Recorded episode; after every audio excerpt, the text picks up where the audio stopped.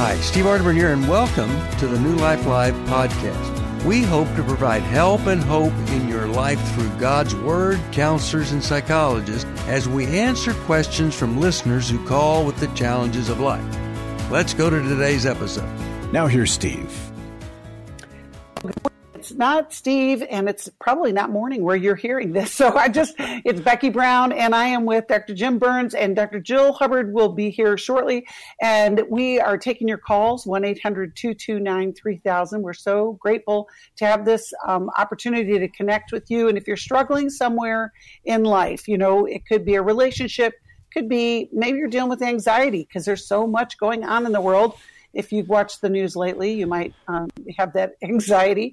But, uh, you know, we always love to hear um, your wisdom, Jim. What do you have to share with us today? Well, you know what? I, lo- I was telling somebody today, Becky, by the way, that my, uh, I was talking to somebody in my office and I said, I absolutely love being here. I love being with mm. New Life. I love the listeners. I think you're amazing. And, uh, mm. and I know Steve, you know, I've known him for so long. And I was thinking today that a lot of the calls that I hear, somehow they use the word addiction, alcohol, something like that. You know, and it may mm-hmm. not, you know, maybe it's not even the presenting problem, but, you know, my father was an alcoholic or my husband, you know, had, was, was unfaithful and he's an alcoholic, whatever it might be. And so I thought for a moment we'd talk a little bit about something Steve and I actually wrote about years and years ago. It was a book called Drug Proof Your Kids. Mm. And, um, a lot of parents we found when we wrote this was that we did not they did not understand what we call gateway drugs. So kids start age 12 first drink today. It was back when I was younger it was age 14 and a half so the world has changed. Beer and wine. Mm-hmm. Then you move pretty quickly to nicotine. And a lot of times parents will say, "Well, my kids don't smoke cigarettes. I can't smell any smoke." But today it's not the cigarette, it's vaping. And right. nicotine is one of the strongest drugs known to humankind. The interesting side about nicotine is that it 80% of kids who smoke or vape will try a, a stronger drug. People miss that. If they don't smoke or vape, only 20% will try a stronger drug. So that's a big deal. And we, that's a part wow. of the gateway. Then it moves to harder alcohol and marijuana. Harder alcohol, two things on it quickly. One is there's a biological predisposition towards alcoholism. My dad was an alcoholic, so there's a greater chance that I'm going to be an alcoholic, and I need to be hmm. aware of that. And my and as a parent, I need to make my kids aware of that. Also, there's a high tolerance. All alcoholics or drug addicts have a high tolerance toward the drug of choice. And so sometimes people say, well, I'm not an alcoholic. I can drink five beers and I'm not sloshy drunk. Well, if you can drink five beers and you're not sloshy drunk, you probably are a budding alcoholic or an alcoholic, see. Then we, and marijuana. Marijuana is five to 20 times stronger today's marijuana than it was when even, you know, us adults were younger. So, you know, it's a, it's a very big drug marijuana, if somebody smokes marijuana, much greater chance that they'll move to the tougher stuff, which is, you know, the heroin and cocaine and meth and, you know, all the rest. So the reason I bring all that up is because I don't think a lot of parents teach their kids this, but a lot of us don't understand that stuff too. Right. And mm. I, am concerned about it. I mean, you, you see that all the time. Yeah, you know, one of the things that I think um, is the hindrance there is the lack of communication between family members about history and just how do you begin those conversations? And uh, I remember because my grandfather, who I didn't know was an alcoholic, my parents from an early, you know, it's like it will kill you. that was basically the right. message. Right. And but the great thing about that was that it wasn't attached to some um, religious value. It was really about your sanity, your health, and I think it's a it's a really good conversation. You know, maybe if you're a parent and you haven't had that conversation, don't even know how to, you know, call us because uh, it it is an important conversation. And to speak into the lives of your children about who they are, not just, you know, obviously, you know, the risk of becoming an alcoholic, but that they have a purpose by God and an identity that they are loved. And uh, we just want to we want to give that message to them so they don't having healthy marriages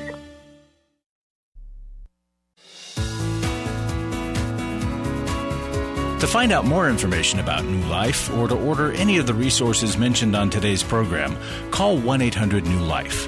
Now back to New Life Live. Welcome back.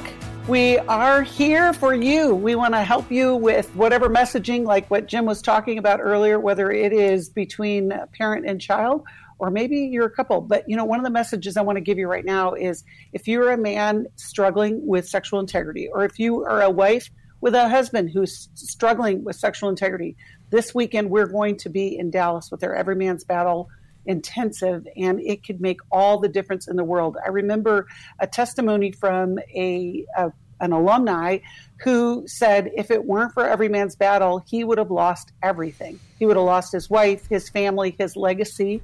And it was it was the hardest thing that he did to make the decision to go, but he does not regret it at all and has become a huge um, supporter of the ministry because of the change in his legacy. Men, if you're struggling with this area, there is help. There is hope. It and you know if you just join us there, it is uh, a great time for you to change the legacy of your family of your life. We want to invite you in. So uh, we hope to see you this weekend. Right now, we are going to go to the calls and we are going to talk with um, Karen, who's calling us from Pittsburgh, Pennsylvania, listens on the internet. Hi, Karen, how are you and how can we help you today? Hi, hi. Thank you guys for being there. I, I'm just, I love you guys. Um, I'm just having a little bit of a issue. Hopefully, you can help me. Um, I have a therapist that I've been seeing for a number of years, and she had a death in her family last week, mm. and I, which she had told me about. Um, it which she, didn't she just said that she was she had the family loss. We had to reschedule our appointment, and um, I found out on my own more information about it. And what I'm wondering is, um, I'm having you know some a lot of feelings around it for her mm-hmm. and myself, so a lot of feelings, and I'm wondering what I can do to help myself and be helpful to her at this time. Mm, that's a great question, Karen, and it's great that you have that sensitivity towards her. Jill, what would you? Yeah, Karen. First offer? of all, I don't know if you have your radio on or not, but um, I do not. There's okay. No radio on. Okay. Just great. My cell, I'm on my cell phone. Okay. Great. So, Karen, um, a couple of things. It, you know, when you're going to a person for help and you are counting on them, we, t- you know, as the helpee, we tend to um, you know, see the person as kind of invincible at times, right? And and mm. our job as therapists is to solely be there for you in the room. And so when part of our life kind of leaks into that environment, it is hard. It's a kind of a realization, oh, she's not immune. right? And right, right. it also can bring up some loss for you. Like, what if something happens to her? or she's taken out by this when I depend yeah. on her so much, right? Yeah, yeah, yeah. Like it's funny you said that because I did think one of my thoughts was, what if she can't come back and yeah. I lose her help? Right. Yeah, that was one of my thoughts. Right. Mm. And that's where, you know, we bring all of our ages into that therapy room.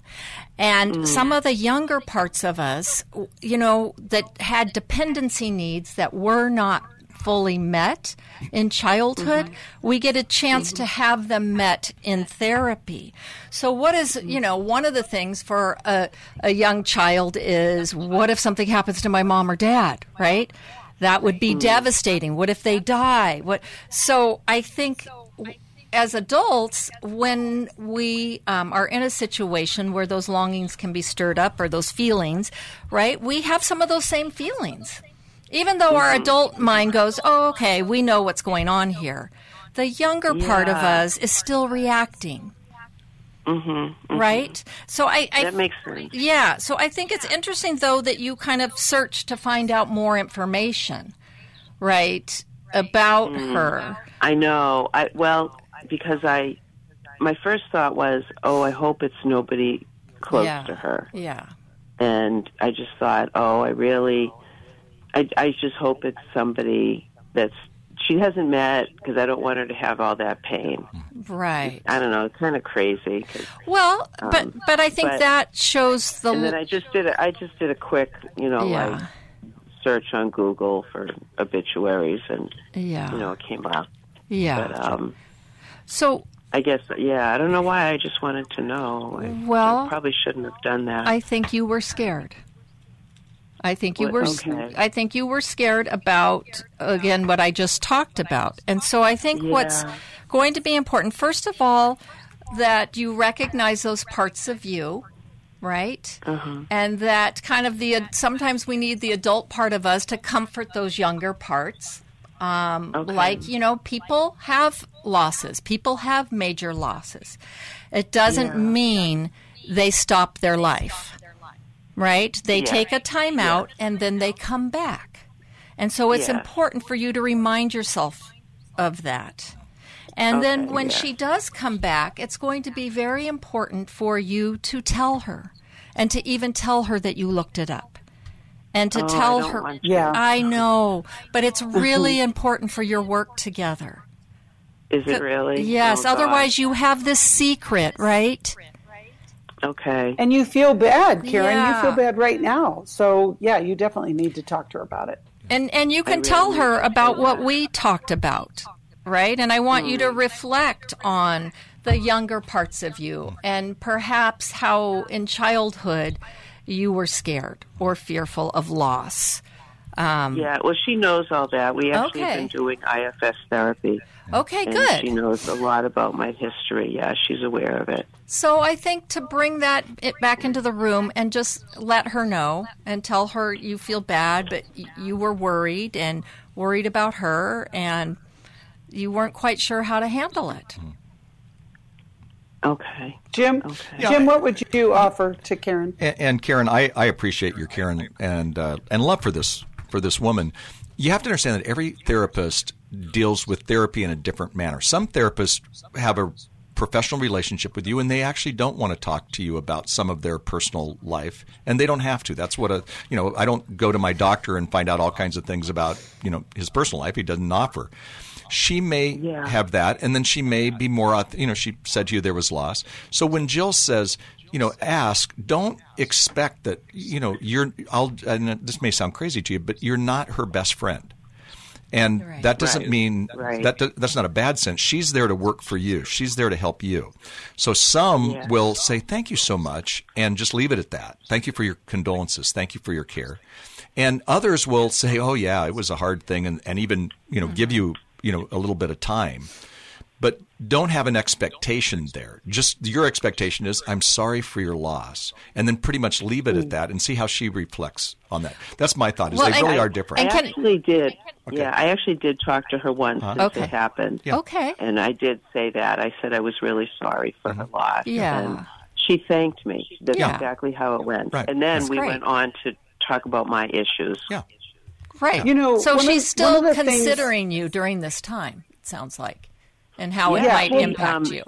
She is definitely. She um, got. I had a session with her um, after, like, five days after it, or. Wow. six days after it happened. She asked So- me if I wanted.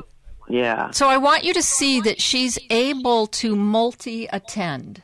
She's attending to her life, but she's also not forgetting about you, Karen. Yeah. And she's Yeah, aware that yeah. this might be difficult, and so she's offering you something mm. to fill the gap. And Oh, I just want to, Yeah. I want to circle back though, Karen, because here's the thing with that guilt that you're feeling Yeah. for looking her up. yeah. All of us in the 21st century know that Google is out there, Yep, AI easy. is out there. We, yeah, it is. It is really easy. But I don't, I don't think it's therapeutically helpful for you to hold that Yeah. guilt.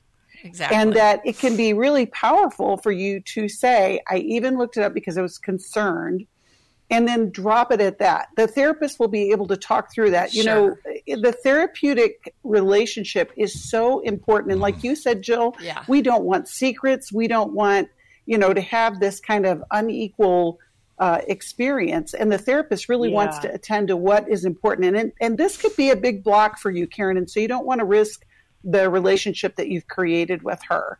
Um, I'm, I'm, I'm glad that you mentioned that it she to her. Then, like, not Yeah, I did. Well, I mentioned, yeah, that, you know, I was sorry, but the part about that I looked it up, I didn't tell her yet. And Right.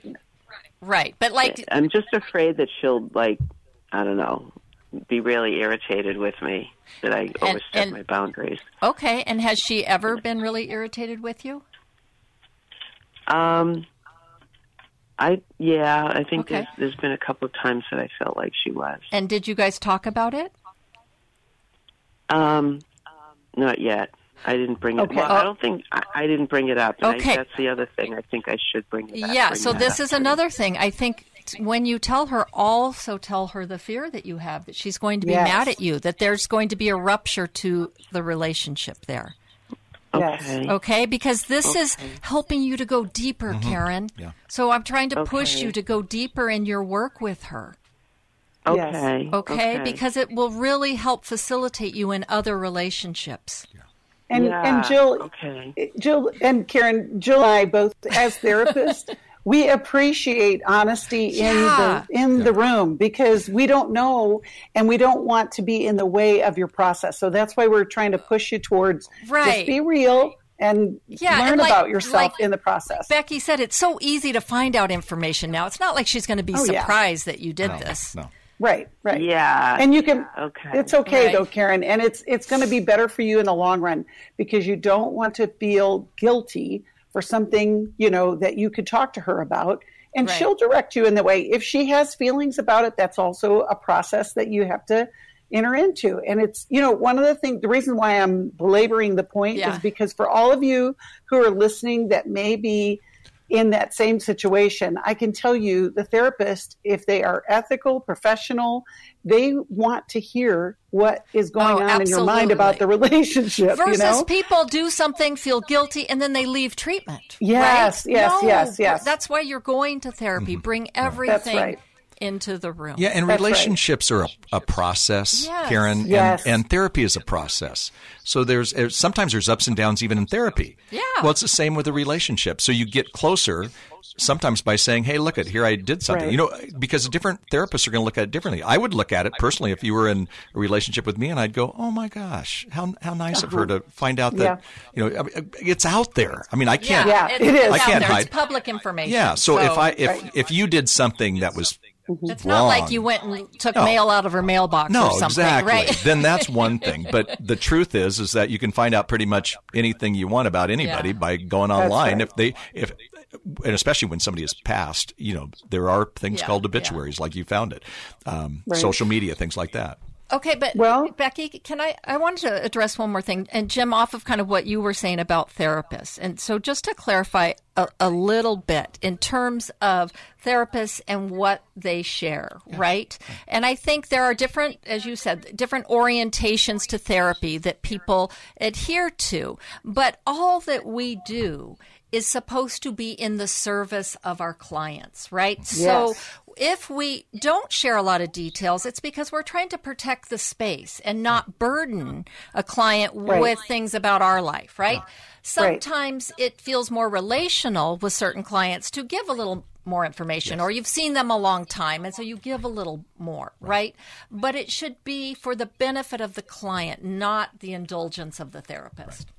Very I well agree. I agree. Karen, we're going to send you a copy of Healing is a Choice, which I think can help you along this process as well. But, you know, we are for therapy. We really are. I mean, we've got a network of counselors, we've got life coaches, we have these intensives. We really want people to experience their new life. You know, and whatever it is that's going to keep you from moving forward, we want to, you know, overcome those obstacles. And I think Karen, it's great that you were honest about this, and it's going to be a brave step to be honest in the therapy room. But uh, boy, I tell you, we get some great therapists that do some really incredible work. I hear uh, testimonies from people all the time. Thank you, New Life, for sending us to the counselor in our area because it made all the difference in our world. And we just, you know, even going back to what you were talking about, Jim, in the beginning, you know, whether it's drugs and alcohol or whether it's family histories, a counselor can be the great New Life Coach today.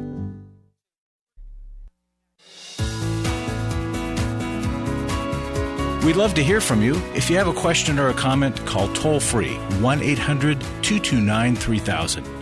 Now back to New Life Live. Welcome back. You got Dr. Jill Hubbard and Jim Burns taking your calls along with me, Becky Brown. And we are, I just want to invite you, if you are on social media anywhere, we are too. New Life is everywhere, and we've got great content and we've got the information. Um, but it's also a way for you to share new life with your social feeds as well. Because, you know, when you share something, sharing is caring. And so we want to care about people in our lives. Right now, we're going to care about Matthew, who's calling us from Salem, North Carolina, listens on Sirius XM. Hello, Matthew. Thanks for calling. How can I help you today? Or how can we help you today? Hey, good morning. Uh, I appreciate you uh, you taking my phone call. Um, I was just calling because you know I I recently was like uh, like born again and started like committing back with my faith. Uh, God called me back through a situation that I was going that I'm going through still personally, and uh, you know my love for God is like overwhelming. But one thing I struggle with is having grace with certain like situations or like um I'll get like angry at my like myself or at like the circumstance that I'm dealing with and I know I pray on it and you know I ask God for you know strength because obviously we know like he has everything you know he knows about it before any of us but I just really am trying to work on my on my grace and just you know any any tips or help would would be like really appreciated. That's great, Matthew, and I'm so grateful that you made that choice. Let's start with you, Jim. Absolutely. Way to go, Matthew. I can even hear it in your voice. Mm-hmm. And I, I love that when somebody says, I've made a commitment to Jesus. I'm I've been born again. I love that phrase. We don't use it very often anymore, but that's exactly what takes place in, inside. The, the the tough thing is is that miraculously we become a Christian and we are in right relationship with God, but life still goes on and so I'm going to give you two theological words. One is justification. So what that means is just as if I've never sinned. Because you became a Christian, you are now free in Christ. Christ lives in your life. You have a relationship with him. That's beautiful. That's called justification. Sanctification is another theological term. You didn't know you were calling for theolo- the- theology here, Matthew. But the uh, sanctification means the process. That's what you're doing now. The rest of your life is a process of working on your grace, working on your forgiveness, working on your stuff, and now you're allowing God to help you. That doesn't mean that he that he takes it away. I mean, sometimes he does, but it's more more than not. It's a process. There are things I'm still working. I've been a Christian for 53 years. Okay, mm. and uh, I just had a I celebrated my time. I became a Christian on February 14th of all days, Valentine's Aww. Day.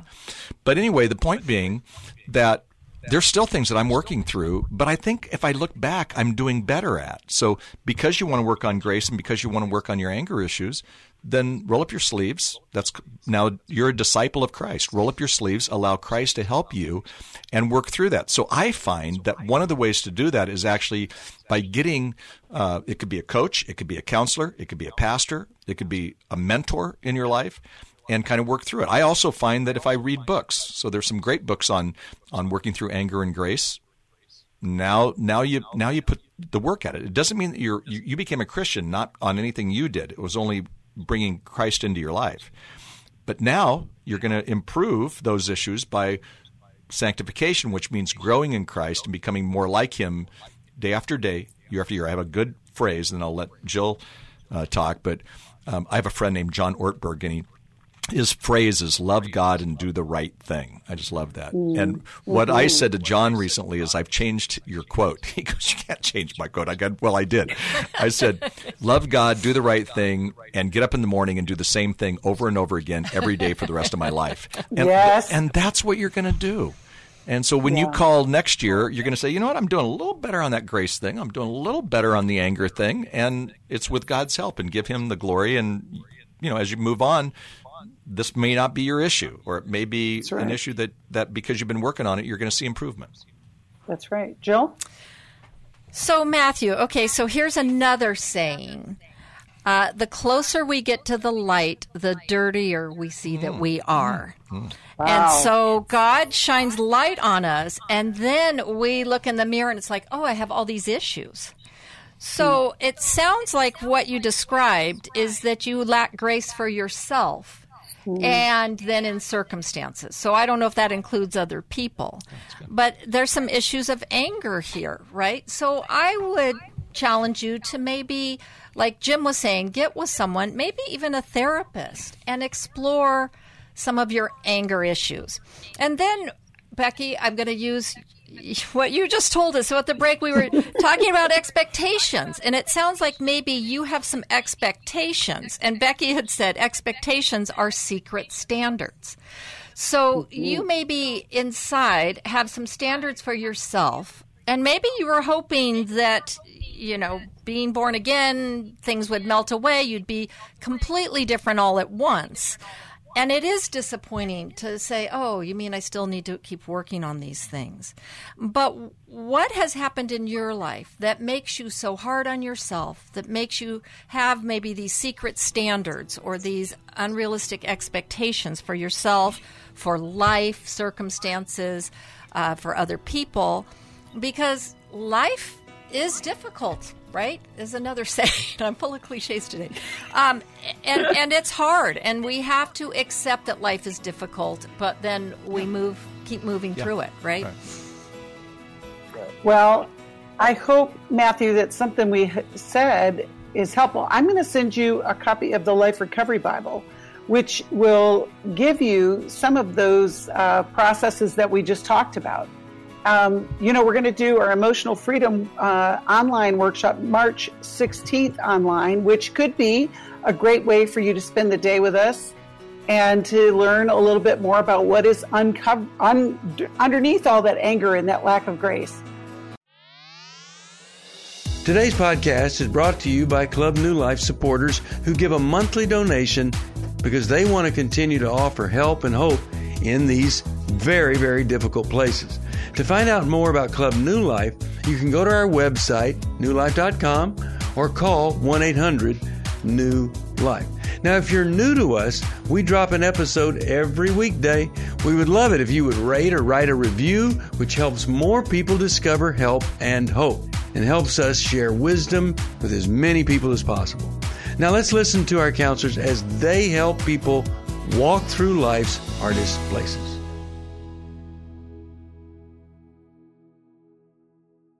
KKLA. Hello, Charles. How can we help you today? Uh, hello.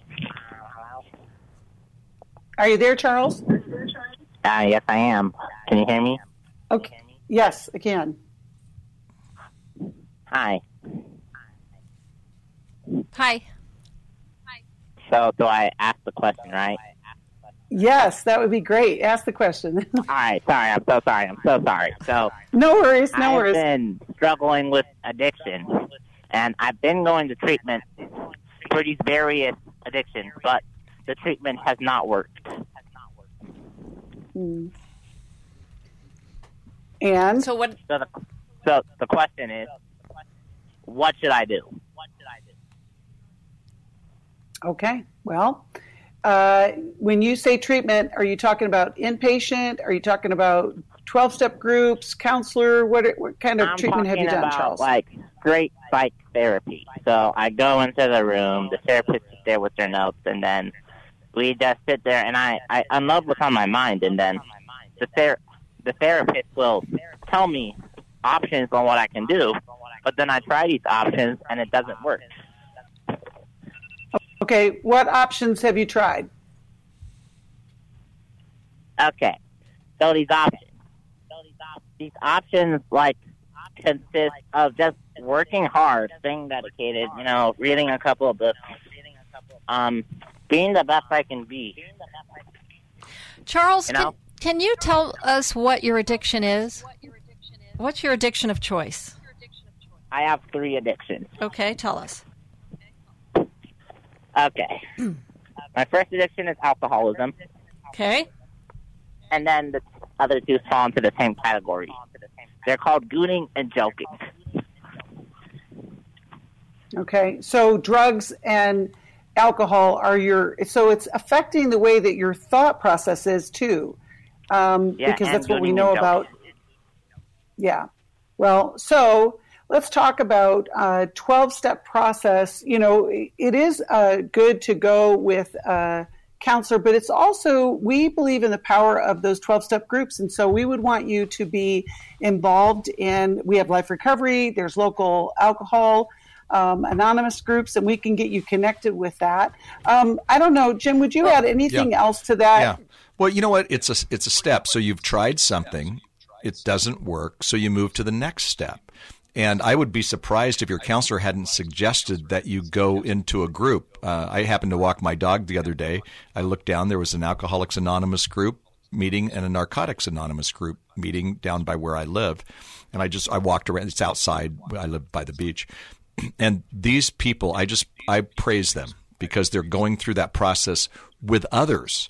So if it doesn't work with that therapist, then tr- keep talking to your therapist, but move to something else. Sometimes people Well- have to even go in treatment, in house treatment. But but instead of uh, saying, okay, it's not working because I'm going to this one thing, Yeah. just going to therapy alone for addiction probably is not enough, yeah, right. right. I wouldn't give up the therapy. I would just keep Yeah. adding things until you've added enough that contains you and does work. So in addition to Right. therapy, meetings every single day, three times a day if you have to. Okay? If that Right. not effective, then you need to go into some kind of program mm-hmm. where and and Right. and see here's the thing it's hard for you to implement what the therapist is telling you because as long as you are continuing your using your brain is not working correctly and it really takes you at mm-hmm. least 30 days of being separated from substances to begin to start thinking clearly right That's so if That's you right. cannot stay separated from substances then a detox program is in order that would be the first That's right. line of defense. You need some separation so your brain can come back online. Does that make sense, That's Charles? right. Well, well, and he's uh, no longer with us, but I, but you know, what we'll do is we'll get you connected with one of our partner treatment centers. We partner with people and treatment centers across the country with a solid Christian um, program as well as drug and alcohol uh, treatment. But you're right, Jill. Sometimes Yeah. we tell people it's 90 meetings in 90 days. Oh, absolutely. There's got to be, yeah, there's got to be a shift in that. So we are so glad that you called, Charles. We're going to send you a copy of the Life Recovery Bible as well because it's in, it's got the 12 steps, it's got the process for recovery, and we'll get you connected with a treatment center as well as with um, a life recovery group or 12 step group. We want you to experience freedom from that addiction. And we're glad you called today. We're going to go back to the calls. We're going to talk to Cindy, who called us from Dallas, Texas. Listen, I am KWRD. Hello, Cindy. How can we help you today? Hi guys, I just love what you do on a daily basis, but I do have a quick question. I would really like to know what are the signs of gaslighting? What does that really look like? Um, 'cause I have uh, my daughter. I really feel that she's in a relationship that where she may be experiencing that, but I'm not really sure of what to look for when it comes to actual gaslighting someone. That's a great question, Cindy. And, you know, it is something that we do talk about, but we don't always explain it. Jill, uh, Yeah. let's start with you. So, Cindy, gaslighting Yes, is when a person messes with another person's reality. Okay, so we all need to be based in reality. We need to know what's true. And that's how we establish trust when we know what's true. And when someone tells you, even in the face of you having the evidence that what you're seeing or feeling or thinking or know isn't true, um, it's very disorienting. And so if you feel confused a lot or like you can't quite figure out what's going on or someone yeah, tell, no no no that didn't happen when you kind of when you know that it did, that is gaslighting. Mm-hmm. Jim, Or do you they know? make it uh, they, they make it all your fault. They don't take ownership. Right. That's another form. Jim, do you remember? And Jill, you guys, you both might remember the old movie from like the 1940s. Oh yeah, where uh, that I think the actual movie was called Gaslight, wasn't it? And Uh, that's where oh, the term, is where came, the term from. came from. Yeah, and but it's what Jill was talking about, Cindy. Uh-huh. But Jim, do you have anything that you want to add to that? Yeah, um, well, I'm going to ask you a question after I say this. This is kind of a definition. I actually looked it up, so I'm I'm on my phone looking Mm-hmm. at something, and it says gaslighting is about one person trying to gain control of someone else, which is Mm. what Jill said. Yeah. And where do you see that happening, Cindy, with your daughter and this relationship? Well, because she used to be so firm in her decision making, um, and I was, you know, around the both of them, and I just noticed like we were talking about doing something, and as soon as he said, "Oh no, we, uh, I think I'm gonna, I, I'm not gonna be able to do that," she was like, "Oh, okay, well, mom, I don't think that's gonna be, I don't think I'm gonna be able to make it either."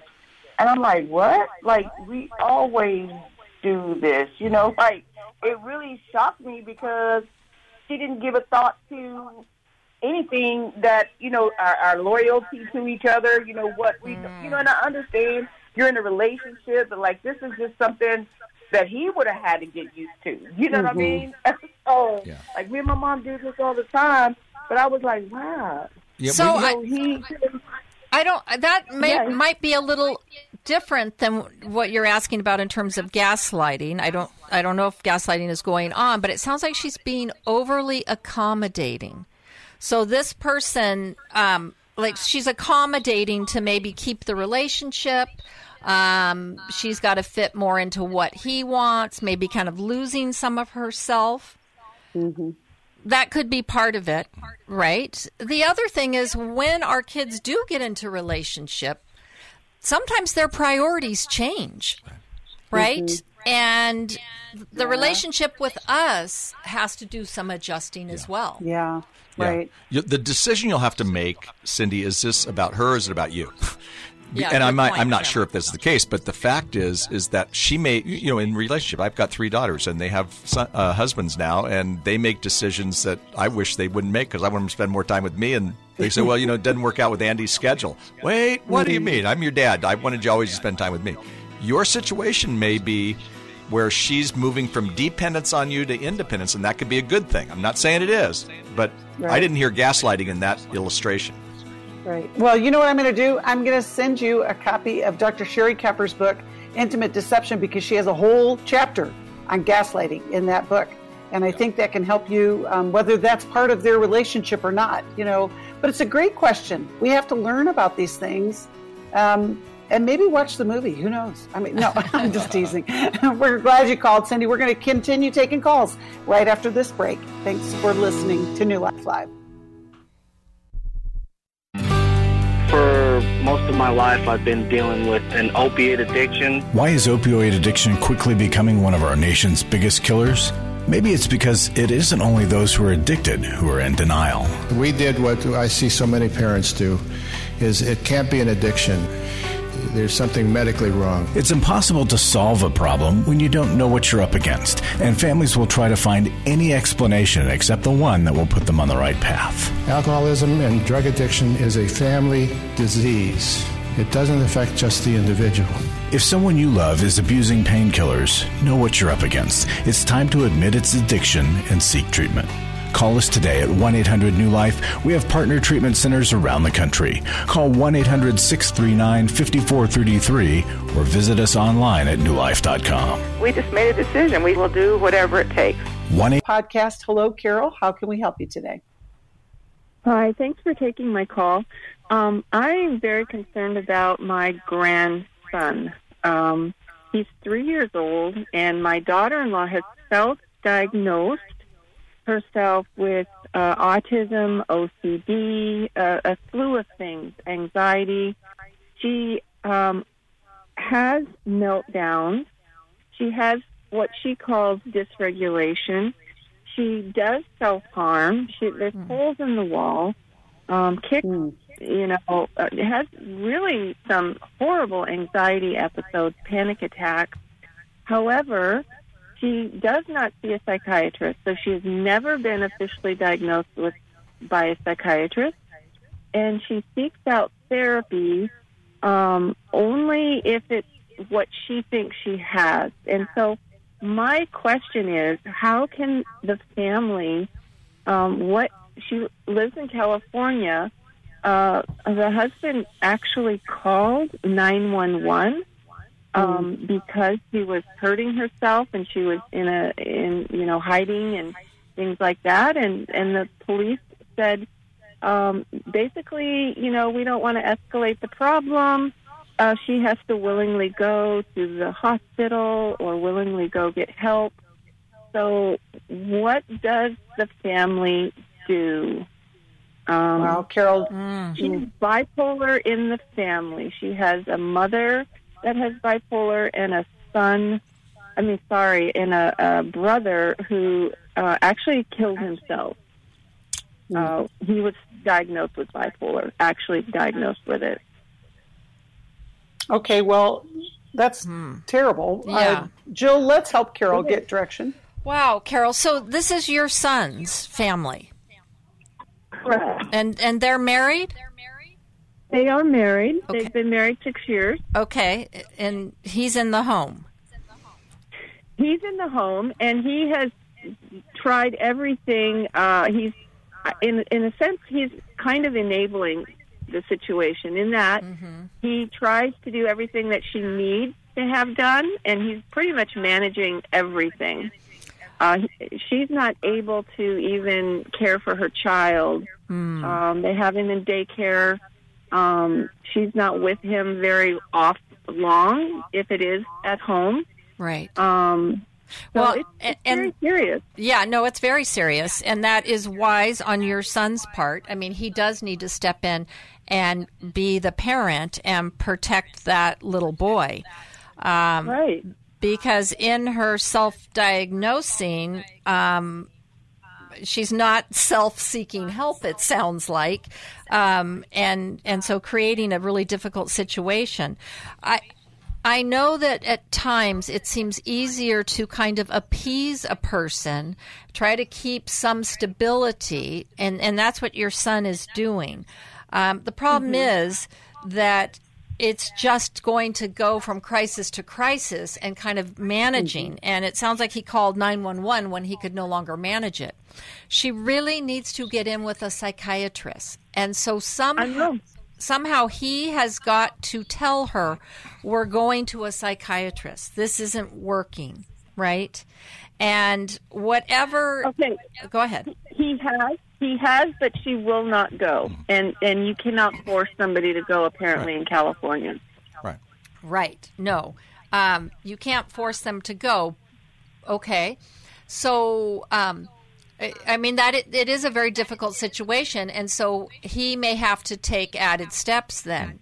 I, I need you to go to the psychiatrist for the safety of our family and because I'm concerned about you.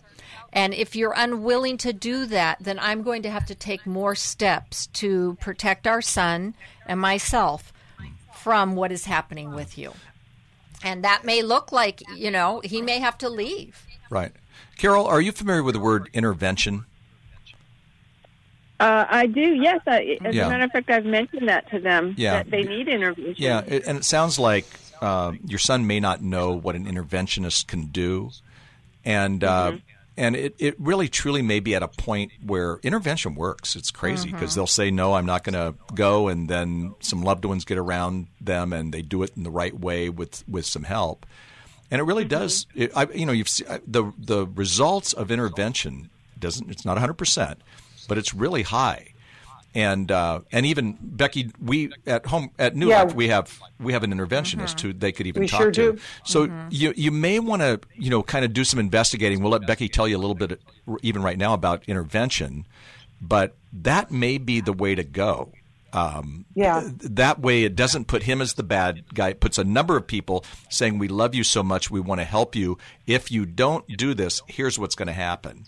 And sometimes Right. that works. And bipolar is tough. Yeah. Uh, It- it- uh, it is untreated bipolar is really tough. Right. But Yeah, you and got to get her. I'm not even saying I'm not saying she has it because she's not Mhm. seeing Right. anybody Right. officially, but Right. She needs it is a- in the family. She needs Yeah. an assessment well, and and with the family suicidality, right? And she's doing the self harm. I mean, it used to be we could call the police and they would send the the psychiatric emergency team Yeah. to evaluate someone, and we could put them on a hold if they were a danger to themselves and others. yeah. That you, it really has to be extreme for them to do that yeah, nowadays. but they do still do that. I mean, Yeah. I, in fact, we know somebody who just did it in Denver. Oh, But here in the Yeah, well- here in well, California, where we're at, where you and I Right. are at, uh, they that's still that's still there. It just has to be, you know, more of an extreme. It's it's well, right, and you may have to, when you call, say, "I'm worried that she's a threat to herself and others." E- Right. exactly, even in terms of the way. So again, this goes back to going back to getting an intervention so that somebody can help you even say the right words to her and Mm-hmm. the right words to you know the authorities Okay. because she definitely does need help and you and you- and it gets her out of the position of having to self-diagnose and you all too. Right. Well, and Well, sometimes so- people that need the help the most don't recognize it, right? Exactly. That's part of Right. the problem. So, Right, Carol, the, right. the the initial thing that you asked about was your grandson, who's three Mm. years old. She's kind of diagnosed, right? Is that what you? That's another concern, along with the daughter-in-law who's struggling. Is that right? The grandson, I'm concerned about the well-being of the Right. grandson because Right. he is semi-protected, but when Yeah. you know the mother's having Right. meltdowns and hiding in the Right. back room, and you have to mm-hmm. take your child Right. out of the house, and So, There- so Carol, here's yeah, this is I wanted to clarify that because here's the issue. If your son is the father, this is the challenge that he has at hand. And if he is not yeah. in therapy, he needs the, to start there because mm-hmm. it's going to take a process. This isn't um, it- right now. What everybody's doing is holding their breath, hoping that nothing goes wrong, and she's suffering, and the child is going to suffer. Thank God they're in daycare, but this isn't just you know an, a nine one one thing. It is literally he knows that she's got the challenge and he's living with it. So he's having, I mean, this is traumatic for people who are in relationship with folks that have mental illness. It's just, Yeah. it's part of it. We will get you in touch with uh, one of our interventionists. I'm going to send you a copy of Understanding and Loving, a person with bipolar disorder. And we're also going to get you connected with a counselor for your son to begin this process. Thank you for calling, Carol. Thanks, Jill. Thanks, Jim. If you are on hold, hold on because we'll get to your call after this. Thanks for listening. Thanks for listening. We hope this program has helped you by giving you insights for handling the challenges you face in your life. We want you to know that we're here for you, but you also need to know that New Life Live is a listener supported ministry. To make your donation or to get any of the resources mentioned on today's program, call 1 800 New Life. That's 1 800 639 5433 or write to us at New Life Ministries, P.O. Box 1029, Lake Forest, California 92609. Please join us again tomorrow for New Life Live. Thanks so much for listening. We hope something you heard will help you live in freedom today.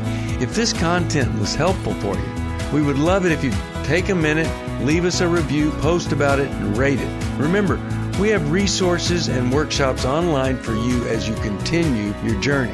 Go to newlife.com and find out more information. And thank you for being part of the New Life community. We know that God desires all of us to live a life of wholeness and healing, and we're so glad that you're here.